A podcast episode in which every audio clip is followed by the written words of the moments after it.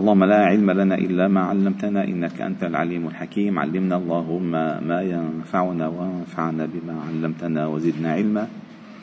واجعلنا ممن يستمعون القول فيتبعون أحسنه وأدخلنا برحمتك في عبادك الصالحين. وبعد فلا نزال معكم أيها الأحباب الكرام في مجالس القرآن ضمن دروس قرآن الفجر. وقد وصلنا إلى قوله تعالى في سورة آل عمران إن أول بيت وضع للناس للذي ببكة مباركا وهدى للعالمين.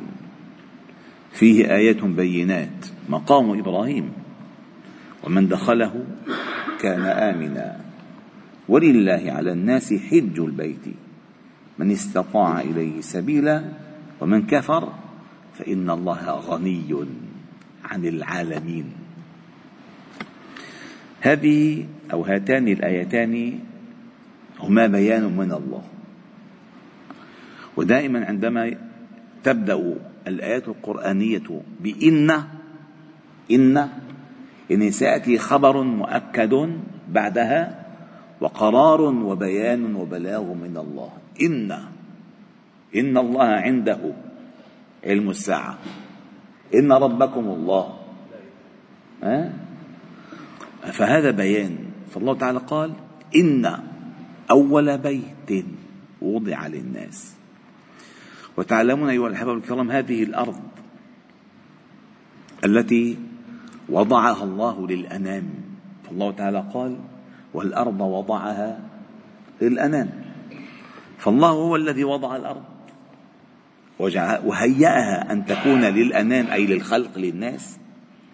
والله جل جلاله هو الذي وضع في هذه الأرض أهم بيت أهم بيت الذي يعظمه ينتمي إلى الله. الذي يعظمه ينتمي إلى الله. فإن أول بيت وضع للناس للذي ببكة والأرض وضعها للأنام والوضع في اللغة هو المكان الذي يبنى عليه. هون موضع هون موضع السماء بأشر لك إنه هون بدنا نبني. هون بده يطلع البير. هون بده ينقبر فلان. هون كذا. هذه مواضع. الإنسان كان في موقعة بدر أراهم مواضع مصارع القوم. ما انقبروا. لكن الموضع هو حيث سيكون الحدث. حيث سيكون البناء. الموضع فإن أول بيت وضع للناس أي عندما الله تعالى هيأ هذه الأرض هيأ هذه الأرض. أوحى إلى أنبيائه أين سيكون موضع بيتي حيث يأمر الله جل جلاله إبراهيم وإسماعيل أن يرفع القواعد من البيت الذي وضع مكانه؟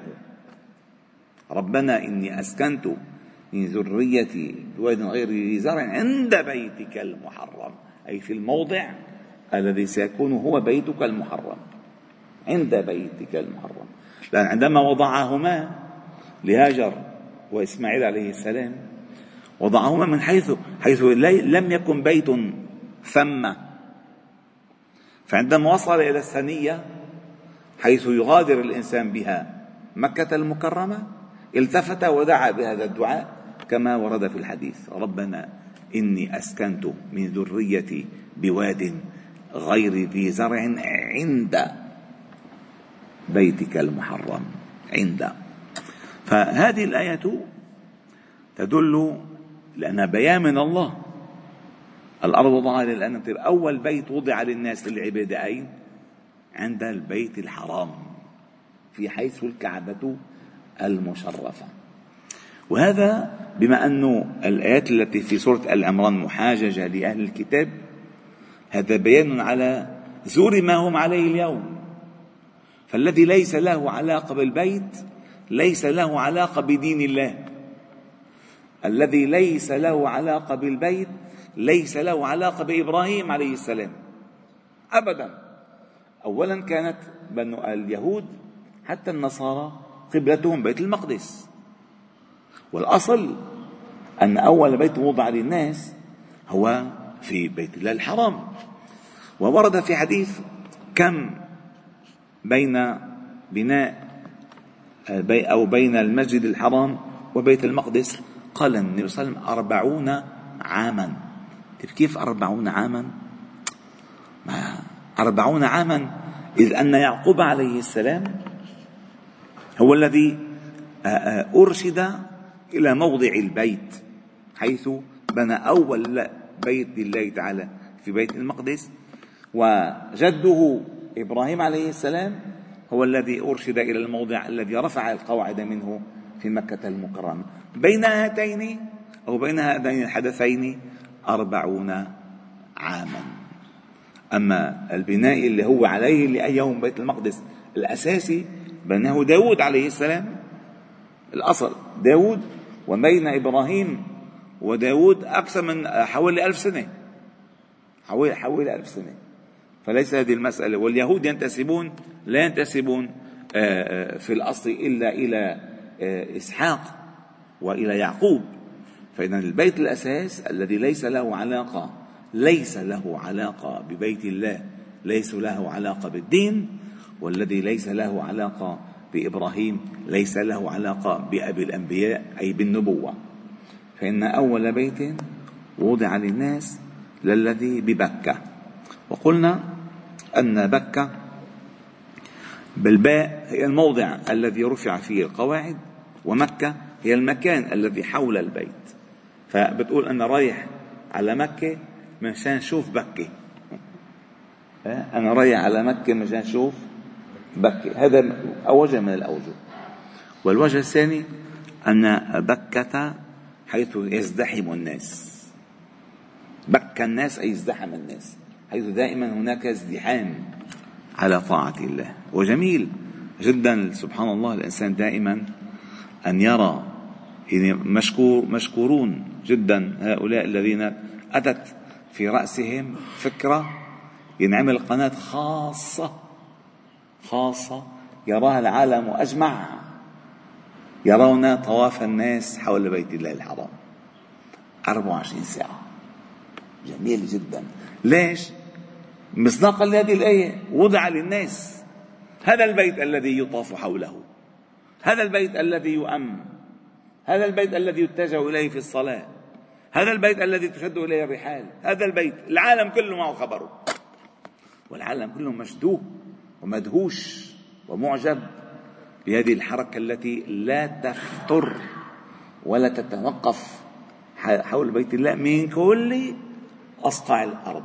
فمثلا أنت الآن بتشوف يأتينا من كل فز عميق سبحان الله فعلا كل كل أجناس البشر يأتينه من كل فج عميق أي بعيد.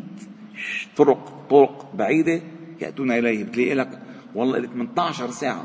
شفت مرة شيخ كان معنا في الحج. الله سبحانه يذكره بالخير. الشيخ محسن من من المغربي في البرازيل. قال لي من البرازيل إلى مكة 23 ساعة. قال لنا 23 ساعة بالطيارة. لا إله إلا الله. وين من كل فجر عميق بس مشان شو يطوف حول البيت. الله أكبر. ف للذي ببكة. وبكة قلنا أن بكة أيها الأحبة الكرام هي إما للاسم الموضع أو للازدحام أو حتى قيل لأنها تبك من أرادها بسوء أي تدك تبك أي تدك أعناق الجبابرة. ومشهور مشهورة قصة أصحاب الفيل التي سطرها الله تعالى في كتابه بقوله ألم تر كيف فعل ربك بأصحاب الفيل؟ ألم يجعل كيدهم في تضليل؟ وإذا المعنى بالإجمال إن أول بيت وضعه الله تبارك وتعالى للناس في الأرض ليكون متعبدا لهم هو البيت الحرام الذي ببكة حيث يزدحم الناس أثناء طوافهم حوله وقد أتوا إليه رجالا أي ماشين وعلى كل ضامر من كل فج عميق ليشهدوا منافع لهم. وهذه حجة كذلك على اليهود حجة على اليهود أن أنه أنتم أنتم أصلا مجيئكم حول المدينة أو إلى الجزيرة العربية هو أكبر حجة عليكم. ليش؟ لأن النبي صلى الله عليه وسلم هو خاتم الأنبياء. وهذا شرف لكم أن تتبعوه. أما أن تكذبوا وتعلمون أنه الرسول المرسل من عند الله فهذه حجة عليكم. فكأن الله تعالى تعالى ساقهم إلى البيت الحرام حتى يريهم كيف ختم الله النبوة وكيف أنهم لم يعودوا يستأهلون أن ينسبوا إلى الأنبياء. لم يعودوا يستأهلوا يستأهلون أن ينسبوا إلى الأنبياء. فثم قال الله تعالى قال وضع الذي ببكة مباركا. هذا وصف لهذا البيت. فيه بركة. صدقوني البركة التي فيه ليست في مثله. فالله جل جلاله أولا اسمعوا هذه الأمور الأربعة. الأربعة. أو حتى خمسة. أولا الله جل جلاله عندما وصف, وصف نفسه مادحا قال تبارك الذي نزل الفرقان على عبده. تبارك الذي جعل في السماء بروجا وجعل فيها سراجا. تبارك. والتبارك أي أن الله تعالى هو مصدر البركة. هو مصدر البركة. اللامتناهي. هذه أولا. طيب. الله جل جلاله حيث جعل الموضع للتعبد في التقرب إليه بك بكة أي الكعبة المشرفة جعله مباركا. يعني الله الذي من عنده البركة جعل بيته مباركا. طيب. وبعد ذلك؟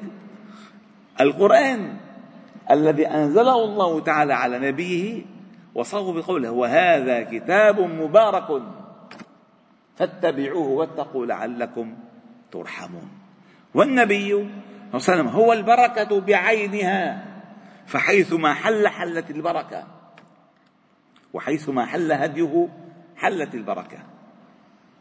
ومن يتبعه كذلك يكون مباركا دائما البركة تأتي من أصل البركة. فمن له علاقة بالله الذي من عنده البركة وله وجهة إلى بيت الله الحرام الذي هو المبارك والذي على دي كتاب الله تعالى الذي فيه البركة وعلى النبي وسلم على الذي هو فيه البركة سيكون حتما مباركا. الله تعالى قال مباركا ثم قال وهدى. أي علامة الضلال والهدى هنا. من يكون على الهدى يأتي إلى هنا. ومن يكون على الضلال لا يعرف هذا البيت. أتعلمون إلى الآن للأسف في بعض أهل مكة لا يعرفون البيت؟ أبدا. من أحفاد أبو جهل ما بيعرفوا وكم مرة إن صادفنا هذه المسألة من تاكسيات منهم شايفين المكة بحياتهم. يعني الكعبة. بس شغل. شغل. بس شغل للأسف. محرومين. ليش؟ لأن منهم أهل. فقال للعالمين أي لكل العالم فالله تعالى نسأل أن يجعلنا على الهدى وأن يوفقنا لهذه البركة وأن يميتنا على الحنفية السمحة وأن يحيينا على هذه الملة. الحمد لله رب العالمين. سبحانك وبحمدك نشهد أن لا إله إلا أنت. نستغفر ونتوب إليك. صلي وسلم وبارك على محمد وعلى آله وأصحابه أجمعين. والحمد لله رب العالمين.